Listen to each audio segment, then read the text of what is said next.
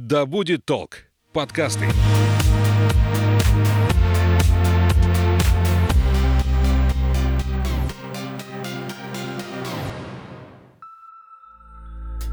Привет, я Настя, и это подкаст «Ой, не туда», четвертый сезон. И начнем мы его с важной темы, поговорим про экологичное материнство.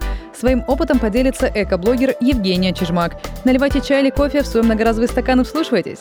Мы начинаем. Женя, привет. Настя, привет, доброе утро. В прошлый раз ты была у меня на подкасте в самом первом сезоне. Я оставлю ссылку в описании к этому выпуску, чтобы э, слушатели могли узнать, что ты говорила до этого. Э, расскажи, вот на твой взгляд, за это время изменилось твое отношение к собственной экологичности и экологичности твоей семьи? Э, стала ты, может быть, более или, наоборот, менее экологичной за это время? Хороший вопрос.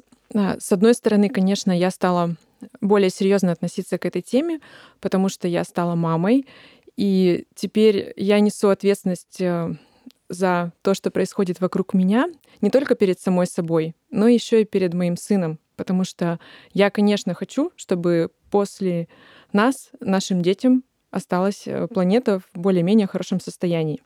Это с одной стороны. Но с другой стороны, у меня немножко поутих э, мой фанатизм, который у меня присутствовал до того, как я стала мамой. А, потому что, конечно, жизнь э, сильно меняется, когда ты становишься родителем, когда ты становишься мамой, и у тебя меняется темп жизни, меняется э, восприятие вообще всего. И, конечно, я стала больше понимать моих читателей, как раз-таки родителей, да, у меня стало меньше, наверное, осуждения, то есть часто у меня оно присутствовало, я могу в этом признаться. А, когда люди говорили, что ой, мне вот это, вот это не получается, я думаю, да как это может не получаться? Как бы, и теперь я понимаю, что да, действительно, у тебя а, ресурсы распределяются уже по-другому, временные и все остальные, поэтому это нормально, когда что-то может не получаться, на что-то не хватает сил, на что-то не хватает времени. И я, наверное, стала э, больше нести э, в своем блоге именно э, такой момент, что экологичный образ жизни, он может быть удобным. Его можно сочетать с активным образом жизни, с родительством в том числе. То есть это все возможно. И мне кажется, даже от этого аудитория у меня стала увеличиваться, от того, что я вот изменила свой взгляд в этом вопросе. То есть меньше категоричности, меньше да, категоричности, и в голове, да. и в действиях, да, наверное. да, да, и к себе самой, конечно, тоже в том числе. То есть нет э, какого-то укора, да, я понимаю, что что-то может быть не идеально, но нет э, какого-то чувства вины, там, гнобления себя, потому что я понимаю, что я в любом случае делаю много, и, как говорится, лучше тысяча неидеальных э, экологистов, чем десять идеальных, да, все равно эффект будет больше. Ой, не туда. С рождением малыша, с его взрослением тебе стало э, сложнее не производить отходы и мусор? Это тоже для меня было такое открытие. Есть, например, такая статистика, что каждый житель нашей страны производит примерно 500 килограмм отходов в год. И думаешь, ну откуда могут быть отходы у малышей? Да? И когда становишься мамой, ты, конечно, начинаешь понимать, что действительно очень много всего сейчас придумано для того, чтобы сделать э, вроде бы нам максимально комфортным это время. С одной стороны, много навязывается каких-то товаров, которые, в принципе, не нужны на самом деле. И многие моменты, которые дают комфорт сейчас, они могут э, впоследствии не очень хорошо отразиться, как, например, те же самые одноразовые подгузники. То есть э, в жизни моего ребенка они были, но в очень небольшом количестве, в основном э, присутствовали высаживания, многоразовые подгузники, и это помогло максимально рано его приучить к горшку. И когда в два года мы пошли на занятия в один детский центр, там такие физкультуры для детей, для малышей, ко мне постоянно подходили мамы, бабушки и спрашивали, что как вот ваш ребенок в два года ходит без подгузника в трусиках. И для них это действительно было удивление, потому что детки и постарше э, ходили до сих пор в подгузниках. Они спрашивают, как вы этого добились? То есть у меня не было волшебной таблетки, это а, было то, с чего я начинала, собственно, материнство, и это дало такие свои Э, плоды. А, ты говоришь о вещах, которые помогают как-то э, в материнстве, да, видимо, какие-то одноразовые или не совсем, не слишком многоразовые, может быть, вещи. А что это именно? Нет, на самом деле даже вот а, многоразовые вещи, они тоже бывают нужны, а бывают нет. Например, а, кокон для малыша. Это даже сложно так объяснить, э, такое приспособление, э, куда малыша ты кладешь, такая вот штука большая. Ну вот э, те, кто уже стал мамами, они точно, я думаю, слышали о таком изобретении. Вещь классная, мне давала ее подруга, то есть очень удобно, что можно вот так малыша не просто перекладывать с одного места на место, а вот взять этот кокон и переносить. Его не беспокойтесь, если он уже уснул или засыпает. И мне дала ее подруга, то есть вещь такая, что ты ее используешь только вот конкретно здесь и сейчас, и потом она уже тебе не потребуется. То есть, то есть можно... это какой-то очень ранний э, период, ну, да? Да, самый-самый ранний, да, несколько месяцев, не знаю, может, до полугода. Потом уже ребенок подрастает, уже не помещается. А, например, э, есть э, всякие гаджеты типа утилизаторов подгузников, например. Да? Это абсолютно бесполезная вещь. То есть э, мне изначально было непонятно, зачем вообще... Что это?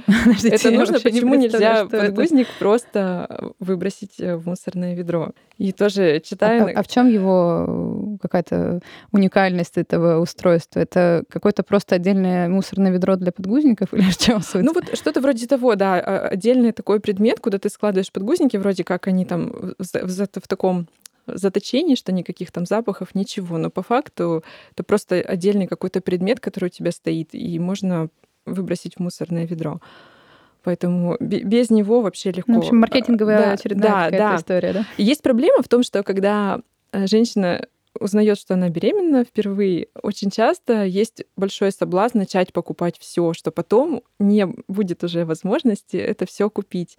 И покупается все направо-налево, и, конечно, это ошибка. То есть это первый мой совет, что не нужно вообще скупать все, э, что вообще предлагает вам э, рынок. А, во-первых, э, у каждой мамы свои потребности. Кому-то нужен тот же самый кокон, про который я сказала, кто-то без него прекрасно обходится. А, допустим, кроватка тоже кому-то она нужна, кому-то нет. Сейчас очень многие э, просто берут ребенка с собой в кровать. Это тоже удобно, потому что не нужно вставать маме. И мы тоже такое практиковали, нам отдавали кроватку, она нам досталась просто, ну вот как есть отдали, но почему отказываться, да, но мы практически тоже ей не пользовались. Мне тоже было удобнее, я люблю поспать, и чтобы не просыпаться, то есть пока ты дойдешь до ребенка, потом ты обратно ложишься спать, и у тебя уже может сон немножко так пройти. И это очень удобно, например. Но не все это практикуют, поэтому кому-то кроватка нужна, кому-то нет. То есть это все в процессе будет понятно. Сейчас мы живем не во время какого-то дефицита. Это все можно купить, есть доставки. То есть без проблем вы все можете приобрести там в течение одного-двух дней, и вам все придет. Поэтому нет смысла вот это все скупать, а просто подождите, когда вы поймете, что вам действительно нужно. Ну и плюсом, что очень э, многие предметы можно не покупать, а взять у кого-то у близких, э, они с радостью поделятся, потому что часто, когда мы отдаем вещи какие-то на благотворительность, мы не знаем, кому они попадут, а когда это твои друзья, знакомые, конечно, это уже приятнее, ты знаешь, э, кому досталась кроватка от твоего малыша или что-то еще. То есть что-то можно навсегда отдать, что-то тебе отдадут на время. Это тоже замечательно, это экономия средств и, конечно, забота о нашей планете, что мы не спонсируем производство каких-то новых э, предметов, новых вещей. Сколько сейчас лет твоему малышу? Три года. Я помню себя ребенком, ну, наверное, в три года себя не помню, чуть постарше, но я помню, что я когда приходила в магазин, мне хотелось вообще все, что лежит на прилавках, на полках, ну, то есть что-то яркое, как это еще и принято раскладывать на уровне детских глаз, всякие, там, не знаю, а, шоколадки, игрушки, все, на что падает э, внимание ребенка. А, как ты борешься с вот таким желанием своего малыша? Хочется ли ему, а, ну, просит ли он в магазинах там какие-то вещи? Или, или пока еще нет? Ну, конечно, просит, как и все дети, да, есть такие сложности. Во-первых, стараюсь его занимать, что, например, он везет тележку, либо несет пустую корзинку. Но когда несет корзинку, у него вторая рука свободна, у него, конечно, есть большие соблазны. И я говорю, нет, это не продается, это стоит на выставке. Пока это работает. Ну, просто нужно делать все максимально быстро, конечно, в магазине. Конкретный список, что тебе нужно, и это все приобретается очень быстро в максимально короткие сроки. Чтобы он не успел сориентироваться, да? Да, да, на местность. Да, либо какое-то задание, например, ты выбираешь мандарины. Вот пока он выбирает мандарины, я быстро-быстро остальное все взяла. Ну, это, конечно, сложно. Лучше все-таки сходить в магазин самой. А как быть с родственниками, которые постоянно хотят что-нибудь принести в подарок?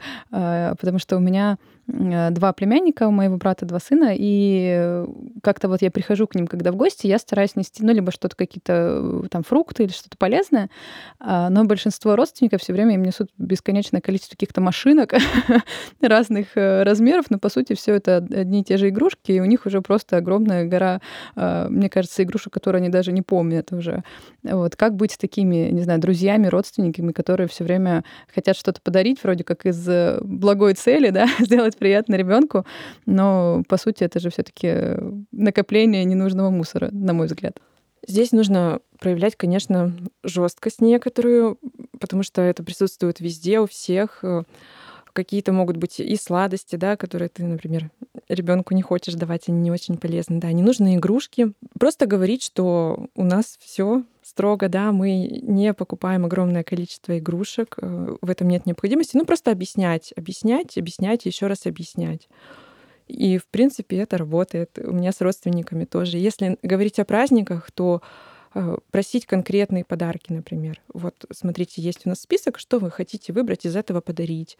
Либо это могут быть подарочные сертификаты в ваши любимые магазины. То есть э, прям нужно заморочиться, это наша тоже ответственность, не просто понадеяться, что нам подарят что-то нужное, да, а именно составить список с ссылками, да, чтобы люди уже не напрягались. Все, ссылка, все знаю, я либо туда еду, либо там заказываю, все просто. Ой, не туда. Как ты поступаешь с игрушками, вот которыми ребенок больше не играет, или с вещами, которые ему малы просто стали? Что ты с этим делаешь? Все игрушки поделены, наверное, грубо говоря, на три части. Одна часть это игрушки такие постоянные, и две части они между собой меняются. То есть э, одна спрятана, вторая часть здесь. И периодически я аккуратно это меняю, и ребенок, о, новые но... игрушки, да. Ну, как бы он их хороший лайфхак на Да, он их помнит на самом деле, но уже так подзабыл. И если, например, он вспоминает про какую-то игрушку, которая сейчас спрятана, он такой, а это где? Я говорю, на техническом обслуживании. На самом деле это не я придумала, это совет более опытных мам, что многие так делают. Э, есть еще такой лайфхак, это меняться игрушками тоже. То есть часто у мамочек есть какие-то чаты, например, которые образовываются еще во время беременности. Вот у нас был, помню, чат, э, мы ходили на гимнастику для беременных, и чат остался. Можно обмениваться игрушками, то есть э, для детей с одним возрастом это тоже очень удобно. Собрали мешок, отдали вам, дали другой мешок, и они играют. Потом обратно поменялись, тоже очень удобно. Это и экологично, опять же, и экономия бюджета. То есть здесь вот многие рекомендации, они еще и экономят бюджет тоже классно, потому что затрат э, может быть очень много, если вот покупать все, что нам предлагает реклама. Про одежду, э, если говорить э, о той, которую совсем я понимаю, что уже сложно будет кому-то отдать, то ну, э, ну, то есть э, можно на благотворительность да, отдать э, в хорошем состоянии, и также можно сдать в кладовку на переработку. Но совсем маленькие предметы не подходят. То есть что-то, например, какие-то носочки, которые уже нельзя, например, восстановить, ну, к сожалению, их только на выброс, да, они уже не подлежат на, переработке именно на сегодняшний день. Ну, надеюсь, что, может быть, что-то со временем изменится.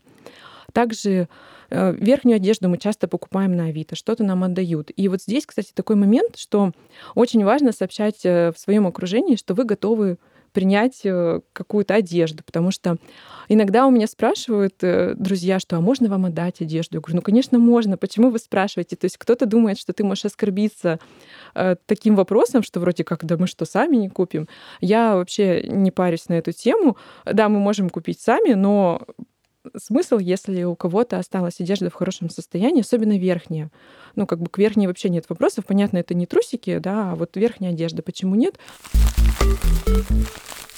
Обращаешь ли ты внимание на то, из чего сделаны предметы, то есть на, по сути, состав, да, материалы, из которых это все изготовлено. Там, я знаю, что многие мамы, которые придерживаются экологичного образа жизни, стараются детям покупать, допустим, игрушки из дерева, а, там, одежду из натуральных тканей. Как ты вот э, в этом себя проявляешь?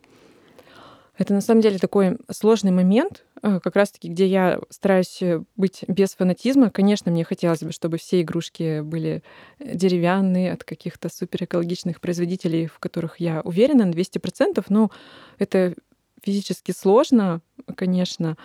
огромное количество, да, игрушек, и ребенок порой это видит, да, что мы зашли в магазин за какой-то одеждой, там игрушки, и, конечно, хочется какие-то машинки новые. А плюс нам много игрушек отдают, и родственники, и друзья, и это тоже не всегда деревянные игрушки, но здесь я не переживаю, потому что я понимаю, что они мы их не покупали, да, не спонсировали новое производство. То есть, ну, такой баланс, да, если получается, да, если не получается, ну, как есть уже. А, если говорить об одежде, то здесь, конечно, сложно на самом деле с натуральными тканями, потому что все привыкли к тому, что натуральная ткань это, конечно же, хлопок. Но я думаю, ты понимаешь, что он не настолько хорош, как э, кажется большинству людей, да, что для выращивания хлопка необходимо огромное количество воды. И у нас есть пример в Казахстане, э, Аральское озеро или море, которое высохло да, практически полностью, и именно из-за того, что э, там выращивали хлопок. А плюс для того, чтобы выращивать хлопок в промышленных масштабах, необходимо огромное количество пестицидов, потому что иначе не будет такого хорошего урожая, будут все-таки насекомые что-то подъедать. И получается вроде бы натуральная ткань, но как мы ее произвели. Поэтому э, замечательный был бы вариант это крапива, лен, но такой одежды у нас ну, крайне мало. Поэтому... Ну и плюс она довольно дорогая. Ну да, да, и тем более, если мы говорим о верхней одежде, да, там о каких-то непромокаемых штанах, то здесь э, только синтетика. Поэтому здесь опять же такой баланс из того, что мы можем выбрать и Лен, конечно, да, и крапива. Ну, крапиву я вообще, честно скажу, я не встречала никаких вот брендов. Но я понимаю, да, если это будет э, какая-то рубашечка из крапивы, которая будет стоить какие-то космические деньги, ну, я не, не, не смогу ее выбрать, потому что на эти деньги я могу купить э, просто там не знаю, 10, да, там 15 э, вещей каких-то других, да. Поэтому здесь, э, вот, к сожалению, это, этот вопрос, он пока у нас э, плохо развит, ну, не только, не то, что в России, да, в принципе, а в мире я тоже не слышала, чтобы какие-то были бренды, которые могли бы это адаптировать именно для более-менее массового покупателя. Ой, не туда. Каким бы ты хотела видеть мир, в котором будет взрослеть и расти твой ребенок с точки зрения экологичности? Многоразовым. Ну, чтобы, конечно, да, люди уже осознали, что одноразовое это, конечно, бесспорно удобно, но это абсолютно не экологично, это а, пустая трата ресурсов а, разных, да, не только на изготовление, но и на транспортировку и огромное количество мусора, конечно же, потому что переработка это тоже не панацея, на нее тоже тратятся ресурсы, что-то вообще не, не отправляется на переработку, до нее не добирается. То есть, конечно, в первую очередь, чтобы бережное отношение к ресурсам было в этом мире. Что ты делаешь для того, чтобы а, или будешь делать, чтобы твой ребенок понимал, что заботиться о мире это нормально? Но ну, мне кажется, глядя на меня, у него другого, другого мнения не может быть, э, потому что он видит наш быт, э, впоследствии он будет расти, он будет присоединяться к другим каким-то аспектам. Например, в этом году я начала проводить занятия для детей с пяти лет экологические занятия. Мы там и обсуждаем проблемы, и играем э, в экологические игры различные.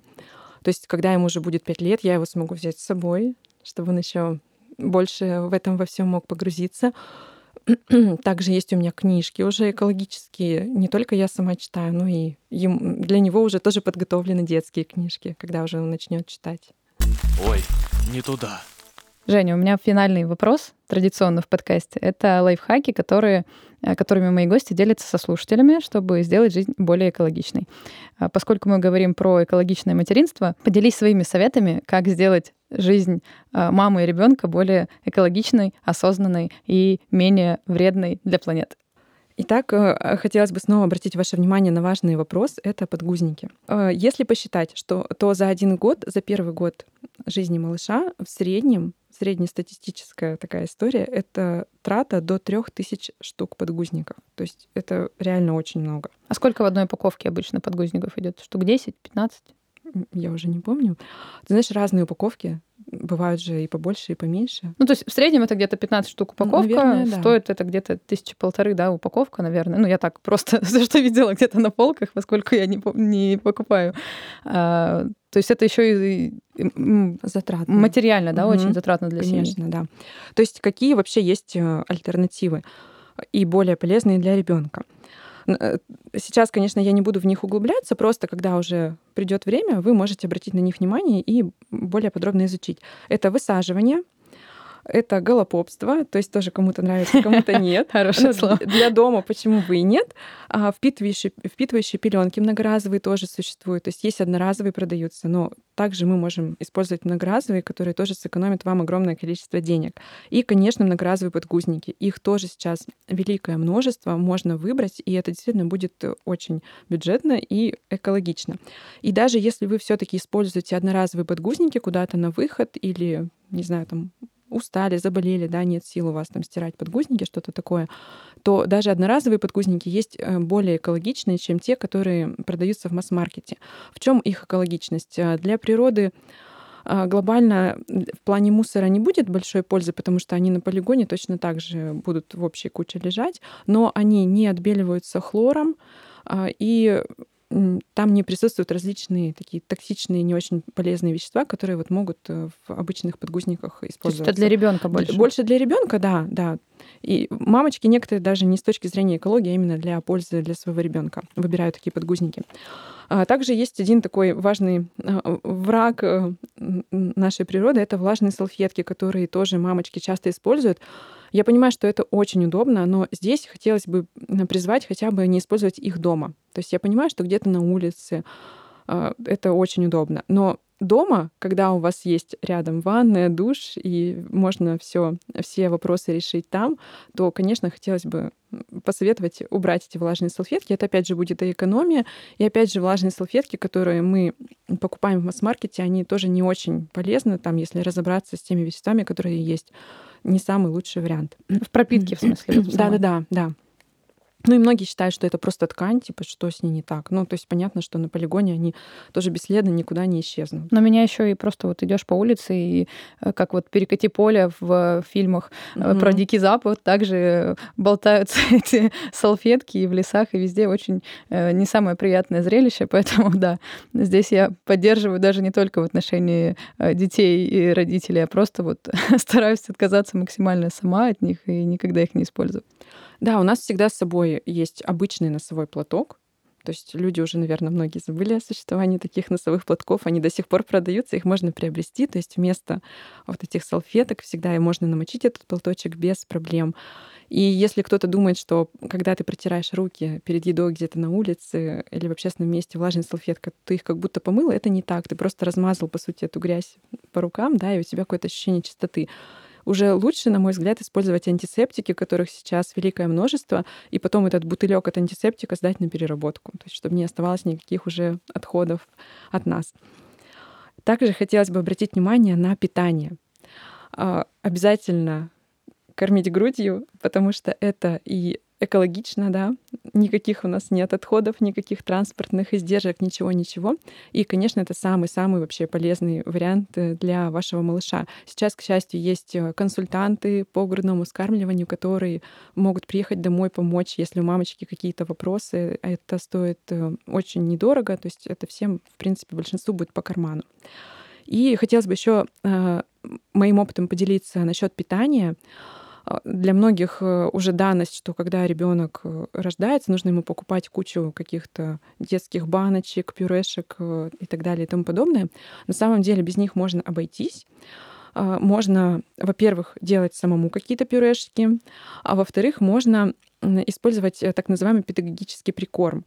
Это когда ребенку дается еда со стола родителей, просто маленькими-маленькими микродозами, и он привыкает к еде, интересуется, учится жевать, и для многих это удивительно, но это лучше намного развивает пищевой интерес, чем просто пюрешки, потому что так еда намного интереснее.